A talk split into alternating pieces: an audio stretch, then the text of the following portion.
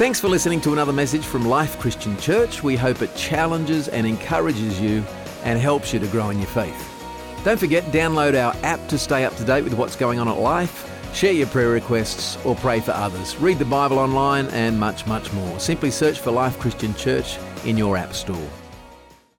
This morning, as we dig into part three, I want to talk about uh, contrasts because life is uh, a life of contrasts. And uh, as it would be true for any group, it would be here of this group this morning, uh, that some of us probably come here this morning and we've had a fantastic week. So life is good, but in the same way, there'd be people that have come here this morning and you've had a lousy week. Uh, there would be people uh, this week that have had answers to prayer, and we praise God for that. But there would be people this week who have been praying for stuff and there hasn't been a breakthrough. So, uh, Solomon talks about contrasts. And the reality is that, that life is sometimes full of joy, but then life is sometimes filled with a little bit of pain and a little bit of frustration. Uh, it, it's not all, you know, roses and, and beautiful sunrises. Uh, sometimes we've got to walk through dark times. And, and so Solomon in uh, Ecclesiastes 3 and 1, he says this there is a time for everything and a season for every activity under heaven. A time to be born, a time to die, a time to plant, a time to uproot, a time to kill, and a time to heal. A time to tear down and a time to build. A time to weep and a time to laugh. A time to mourn and a time to dance. A time to scatter stones and a time to gather them up a time to embrace and a time to refrain, a time to search and a time to give up, a time to keep and a time to throw away, a time to tear and a time to mend, a time to be silent and a time to speak, a time to love, a time to hate, a time for war, a time for peace. These, in fact, are probably the best known verses out of Ecclesiastes. And who was it? Was it Peter, Paul, and Mary had a hit uh, out of this, this passage? Uh, so a lot of people are really familiar with it. Now, remember, this is Solomon writing as an older man who, in his younger years, walked very closely with God, but he's disobeyed God, and he now writes Ecclesiastes from a humanistic perspective. And from that perspective, as I said, life under the sun uh, seems pretty meaningless. Uh, meaningless, meaningless, everything is meaningless. And here in chapter 3, he brings these set of contrasts of good things and not so good things. They're kind of opposites. But he's saying these are the things that make up our human experience. And there's two ways that we can look at these verses. The first way we can look at these verses is simply an observation of life.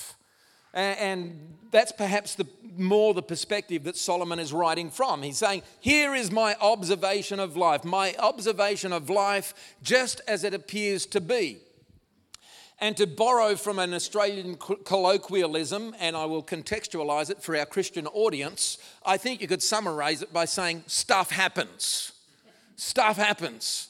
And in life, stuff happens. And this is what he's kind of saying with these 14 sets of contrasts. Sometimes there's good, sometimes there's bad. And as you look at life, sometimes stuff just happens. Life seems to be this cycle of repetitive, almost predictable things. And we've got no control over it. It's just like, uh, you know, we, we think we're having a win, then we have a loss, we have a win, we have a loss, and it's just this cycle of stuff.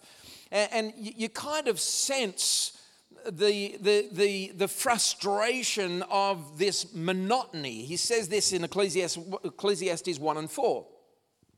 Generations come and generations go, but the earth remains forever. The sun rises and the sun sets and hurries back to where it rises. The wind blows to the south, returns to the north. Round and round it goes, ever returning on its course.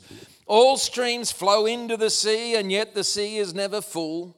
To the place the streams come from, there they return again. All things are wearisome, more than one can say. The eye never has enough of seeing, nor the ear its fill of hearing. What has been will be again. What has been done will be done again. There is nothing new under the sun. And again, he's just describing life, just life as you observe it. And he's saying it's repetitious, it's predictable, it's this cycle, it's this circle of life that goes round and round and round and round and round. He says this in Ecclesiastes 3 and 15 whatever is has already been, and what will be has been before. There's nothing new. In, uh, in chapter 5 and verse 15, naked a man comes from his mother's womb, and as he comes, so he departs. He takes nothing from his labor that he can carry in his hand. As a man comes, so he departs, and what does he gain since he toils for the wind? Chapter 6 and 10 whatever exists has already been named, and what man is has been known. And we could go on and on. There are so many similar kinds of verses through this book. And he's got this, paints this picture of tedious repetition. It's this sense of hopelessness and helplessness about it all. So, the first way to look at these 14 sets of contrasts that he gives us in our key text this morning is to say, well, stuff happens. That's just the stuff of life. It is just purely an observation of how life seems to play out. But the other way that I think we can look at these verses is to understand them as an explanation of life. Uh, an explanation of life. What do I mean by that? I think it's really helpful uh, particularly if you're a Christian here this morning, as we walk this faith journey, trying to connect with God in the midst of human brokenness and failings, I think it's helpful to see that these contrasts actually help explain life from God's perspective. And God would say, I'm sure, that, guys, life is full of contrasts. There is a time and a season for every purpose under heaven. There are times where you'll have the good stuff, there are times where you'll have the bad stuff. That we would rejoice in the good stuff and that we would grow and learn in and through the difficult stuff. Solomon wrote these words in chapter 9 and 11 I've seen something else under the sun. The race is not to the swift or the battle to the strong, nor does food come to the wise or wealth to the brilliant or favor to the learned, but time and chance happen to them all. Time and chance happen to them all. Well, that doesn't really sound like a faith statement, except Jesus seems to echo that same sentiment in Matthew 5 and 45. He causes his sun to rise on the evil and the good and sends rain on the righteous and the unrighteous. So, there again, Jesus is actually employing a, a, a similar framework where he presents these contrasts. He talks about rain falling on the righteous and the, the unrighteous, the evil and the good, the sun and the rain, the good and the bad. And here's the thing I, I want to encourage us this morning. I hope one of the things that we uh, love about what we have here at Life Church is that we try to keep this faith thing really real. I, I, hope that we understand it, that we're in this together, that we, we, we're very realistic about the stuff of life, but we are incredibly, incredibly dialed into God and, and, and how God works in and through the stuff of life. And it's interesting because we, we can at times, I'm not saying we, I'm saying the church in general, uh, can at times, I think, be found, certainly in certain quarters, of promoting a false gospel. And let me say, I will never ever promote the fact that if you come to Jesus, all your troubles will be over. In fact, Jesus said this in John 16 and 33 In this world you will have trouble, but take heart, I've overcome the world. So he, Jesus himself affirms that there will be trials in life. He doesn't say, I've overcome the world so that you won't have trouble. He says, when you face trouble, take heart. I'm bigger than this. I am your confidence. I am your source of strength to bear up under this. And now, here in Ecclesiastes chapter 3, Solomon gives us a set of contrasts he gives us this series of negative and positive things for which he says there is a time and a season. Let's first of all just read the positives. There's a time to be born, a time to plant, a time to heal, a time to build, a time to laugh, a time to dance, a time to gather stones, a time to embrace, a time to search, a time to keep, a time to mend, a time to speak, a time to love, a time for peace. They're great words, but he offsets every single one of those with the opposite, with the negative. A time to die, a time to uproot, a time to kill, a time to tear down, a time to weep, a time to mourn, a time to scatter stones, a time to refrain from embracing, a time to give up, a time to throw away, a time to tear, a time to be silent, a time to hate, a time for war. Now, can I say it is human nature to want to embrace the positives? And, and rightly we do to a certain point. There is a whole lifestyle uh, around what I'm talking about this morning, uh, known as positive thinking. We, we, we all understand that. But in its extreme, positive thinking is about getting a hold of the good things and thinking about them and affirming them and talking about them. Now, on the surface, it sounds like a good thing uh, as I was just searching around the internet uh, under positive thinking, I found a very helpful website called Success Consciousness. Uh, let me read a quote. Always use only positive words while thinking and while talking. Use such words as I can, I am able, it is possible, it can be done. Try to disregard and ignore negative thoughts. Before starting with any plan or action, visualize clearly in your mind a successful outcome. If you visualize with concentration and faith, you will be amazed at the results. Minimize the time you listen to the news and read the papers. There's an interesting. Uh, now, that sounds good on the surface, but I think why he's saying that is because he doesn't want you to be aware that there's ugly stuff in the world as good stuff. Now, again, it's good to be positive people. Here's a good one from the same website. Always sit and walk with your back straight. This will strengthen your confidence and your inner strength. Think positively and expect only favorable results in situations, even if your current circumstances are not as you wish them to be in, your, in time, your mental attitude will affect your life and circumstances and change them accordingly. Now, listen, I'm not saying that that's all a load of rubbish. There is some vague wisdom in that. Thinking positively is good because so often we are trapped to think negatively and get consumed by the negative. Looking and searching for goodness is a good thing. But it bothers me that many of those who promote this whole positive thinking lifestyle uh, are ministers and preachers and, uh, and, and, Christian leaders and pastors.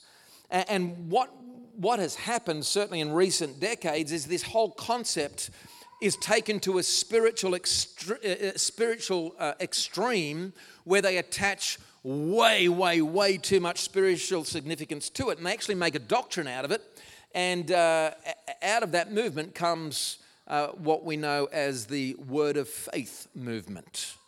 Uh, you may have heard of that.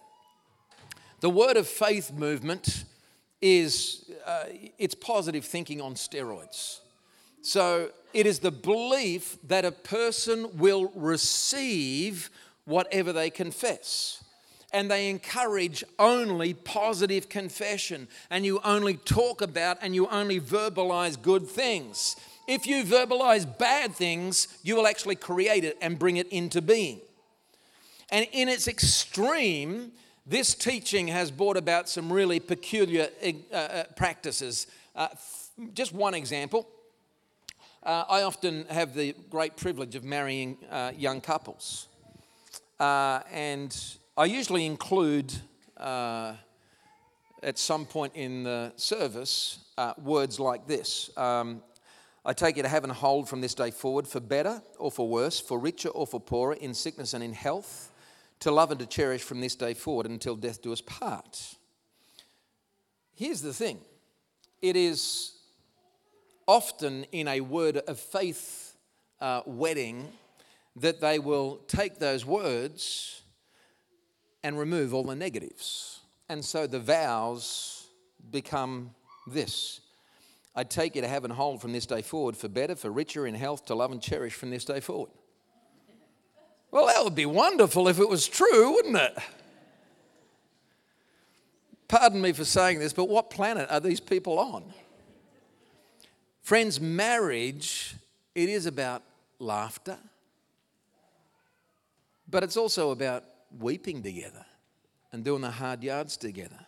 I pray that in your marriage you will have a lot more laughter, but you will weep together from time to time. And for those of us who have been married for any length of time, sometimes those tough times are the closest times you share. Amen? It's about experiencing the great joys together, but experiencing the deep pain together. There are mountains to climb, there are valleys to go through, there is light and dark. I would suggest one of the reasons that so many people give up on marriage today is because they only want the high times and the good times, and they watch a Hollywood movie and think that's what love is all about. That's what it's supposed to look like. We want the better, the richer, the health, and it seems we're unwilling to persevere through the hard times. But let me say, when we do persevere, we actually become better people and stronger people and deeper people. I, I don't know how many times over the last few decades I've heard people say this. I, you know, I'm really angry at God because of what's going on in my life right now. I, I'm really angry at God. And what they do is that they are angry for all the things that aren't going the way that they think they should go in their life. And so, God, I'm angry at you because stuff isn't working out like I expected it would. And forgive me for saying this. No, don't forgive me. They're acting like spoilt children. They've created a certain expectation, and it's a wrong expectation, about the things that they think they would like for their life and they're seldom realistic expectations. But then they impose that false expectation upon God, and then they blame Him when He doesn't live up to whatever fantasy it is that they think that God should bring into my life. Friends, the Bible never ever promises a life in Christ that is this constant 24 7 floating around on a cloud nine type of euphoria. What the Bible does promise is a life that involves pain as well as joy. You know, we sang, a, and I, I was looking up the words earlier because I knew I'd forget them when I got up here. But we, uh, we sang this song earlier, and I absolutely love it. And I thought, how cool in the context of the message today. The, the joy of the Lord is my strength. The joy of the Lord is my strength. In the darkness, I'll dance. In the shadows, I'll sing. The joy of the Lord is my strength. That is really cool. You know, from time to time, we get songs in Christendom, and you kind of go, What's with that? Uh, and, you know, th- there are times where we kind of go, We're not doing that song. And, and I understand it's poetry. I understand, you know, there is poetic license. 20 years ago, there was a really, really popular uh, chorus in church. I think we've probably sung it. I, I can remember singing it. And look, it's okay, but it's probably a bit of a stretch in the context of the message today. I'm trading my sorrows, I'm trading my shame. I'm laying them down for the joy of the Lord. I'm trading my sickness, I'm trading my pain, I'm laying it down for the joy of the Lord. And we say, Yes, Lord, yes, Lord, yes, yes, Lord, yes, Lord, yes, Lord, yes, yes, Lord. Amen. Who remembers that?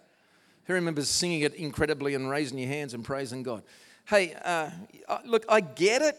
Uh, I, I kind of understand the sentiment. The bridge kind of redeems it a little bit. Uh, but there's a couple of things wrong with it. First of all, it seems to suggest that the things that are mentioned here are, abs- uh, uh, are actually obstacles to God's joy being evident in your life that if I have any of these things in my life, it's going to prevent me from experiencing God's joy. I love 1 Peter 1 and 6 says this. Now, for a little while, you may have had to suffer grief in all kinds of trials. These have come so that your faith of greater worth than gold, which perishes even though refined by fire, may be proved genuine and may result in praise, glory, and honor when Jesus Christ is revealed. Though you've not seen him, you love him. And even though you do not see him now, you believe in him and are filled with an inexpressible and glorious joy. For you are receiving the goal of your faith, the salvation of your souls. Peter's talking about being filled with an inexpressible and glorious joy. He's talking about experiencing joy not only in the midst of grief and suffering and trials, he's talking about a joy that is actually a result of grief and suffering and trials. Now, that messes with your head. The song says, I'm trading my sorrows. Isaiah 53 and 3, speaking of Jesus, he was despised and rejected by men a man of sorrows and familiar with suffering. Interesting. I'm trading my sorrows. Jesus was called a man of, uh, of sorrows and familiar with suffering. Um, guys, don't try to be more like Jesus than Jesus was. The song says, I'm trading my sickness. Again, I understand the sentiment. But Paul wrote to the Galatian church in Galatians 4 and 13, As you know, it was because of an illness that I first preached the gospel to you. Even though my illness was a trial to you, you did not treat me with contempt or scorn. Whatever illness it was that Paul had when he arrived in Galatia, it wasn't a common cold because he says, My illness was a trial to the people.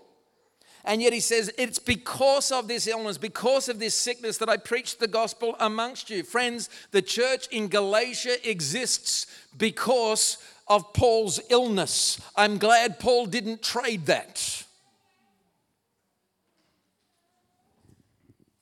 You see, there are sometimes a wrong thinking that can creep in that says, you know what, all I need to do is muster up enough faith, and God will rid me of all my trials and my pain and my suffering. If I just believe God enough, it'll all go. And when it doesn't happen, we get faulty thinking that says, What am I doing wrong? I haven't prayed enough. There's sin in my life. All these kinds of stupid voices of condemnation that don't, even begin to reflect the truth and the awesomeness of God, who recognizes in life there is suffering. Not only will I help you through it, but I'll do something greater than that. I will redeem it to be a force of good in your life. Now, it's hard to see the good when you're in the middle of the suffering, but how many times do we come out the other end and go, wow, praise God for that? Remember, Paul talked about a thorn in his flesh. Whatever the thorn was, Paul actually describes it as a messenger of Satan. He's going, Man, I know where this thing came from. 2 Corinthians 12 and 7 to keep me from being conceited because of these surpassingly great revelations, there was given me a thorn in my flesh, a messenger of Satan to torment me. Three times I pleaded with the Lord to take it away from him, but he said to me, My grace is sufficient for you, for my power is made perfect in weakness. Therefore, I will boast all the more gladly about my weaknesses so that Christ's power may rest on me. That is why, for Christ's sake, I delight in weaknesses, in insults, in hardships, in persecutions, in difficulties. For when I am weak, then I am strong. God said to Paul, My grace is sufficient for you. My power is made perfect in weakness. God, in effect, is saying this to Paul Paul, you want to know my power in your life? You need to understand there's an element of this that would tell you my power is not made perfect in a man who is strong, who has it all together. My power is made perfect in weakness. I have a vested interest in your weakness, Paul.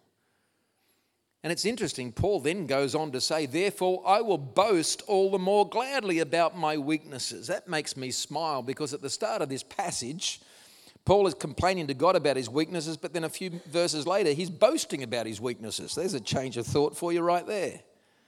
He says, Now, I, uh, not only that, I'm going to actually boast about these things so that Christ's power may rest on me. That is why, for Christ's sake, I delight in my weaknesses, in insults, in hardships, in persecutions, in difficulties.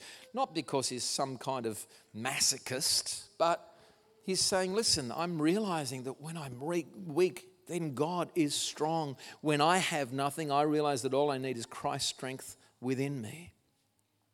Friends, if we live with the idea that the Christian life is about getting rid of all my problems and my weaknesses and my sufferings and hardships and persecutions, you will have a Christianity that's all about you.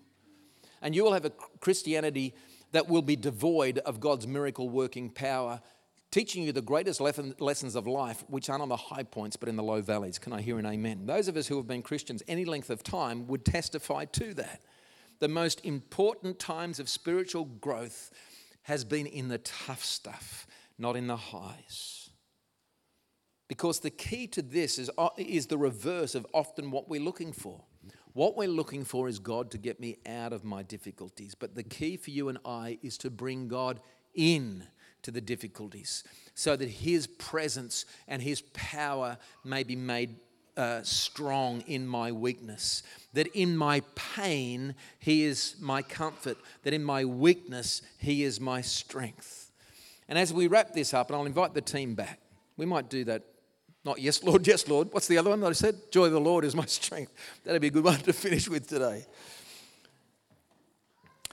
Near the end of this book of Ecclesiastes, Paul writes these words The words of the wise are like goads.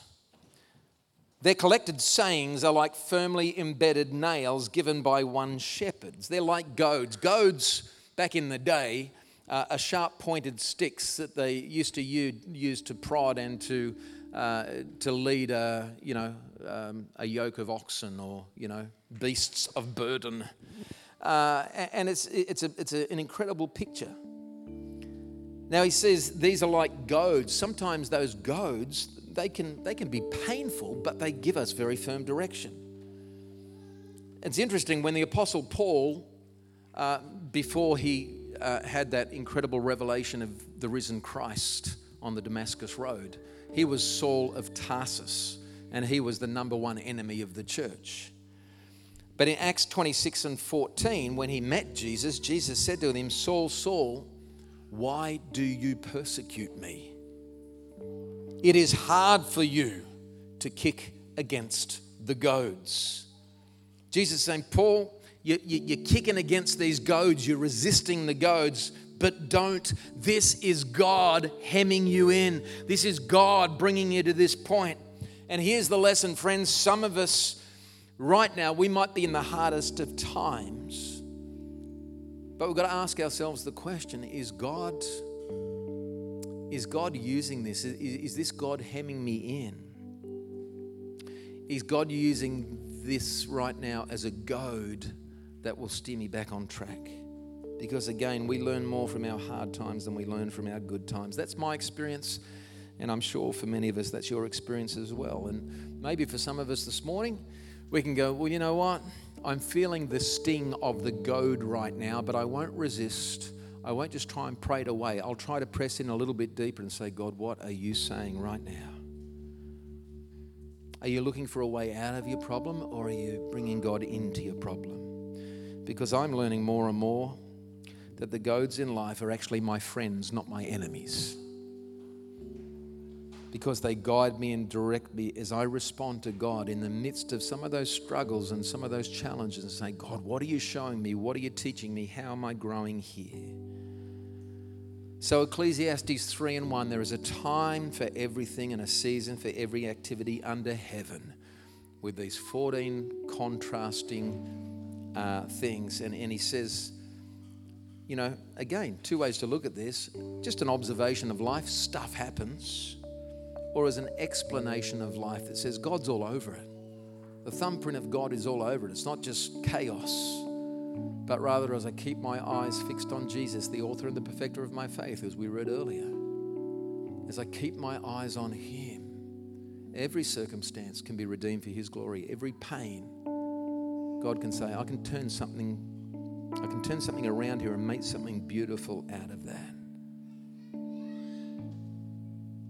Friends, sometimes the Good Shepherd will use a goad just to direct that transforms us into something that you and I could never be if we just lived some kind of life of ease and comfort, which is sadly what way too many people are looking for. Now, listen carefully as we, as we close because I, I need to make this point. Do not go from here this morning thinking that I have in any way suggested that God does not intervene in the circumstances of life. There would be a hundred or more testimonies in this room to say, My God is a miracle working God and He delivered me, He healed me, He directed me. So please, please, please do not think that that is the point of this message because it's not.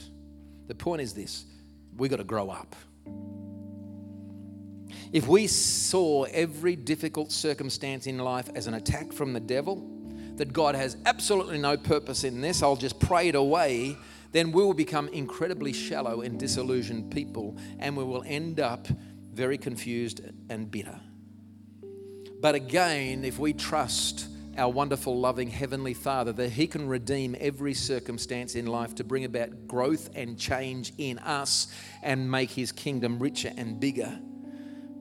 I think Paul would say, and we should echo these words I will rejoice in my weaknesses because in these areas I learn to discover the strength of God and we grow. And that means that you can go here from here this morning, you can leave this place, and whatever difficulty you might face, you can say, Lord, I thank you that in this difficulty I can discover your strength as I look to you and as I trust you in the midst of this thing. Friends, can I encourage you to enjoy the good times? Praise God. Let us, let us be people who rejoice together in the wins that we have. But don't resist the bad times. And please don't go around condemning somebody because they're going through a bad time. Just love them and say, I'm going to walk with you and let's together work out what God is saying here. Amen. Friends, it's actually when we bring God into every circumstance, not resist and try and pray the circumstance away, but when we invite Him in, that we begin to find the way out and learn great lessons on the way. Let's pray.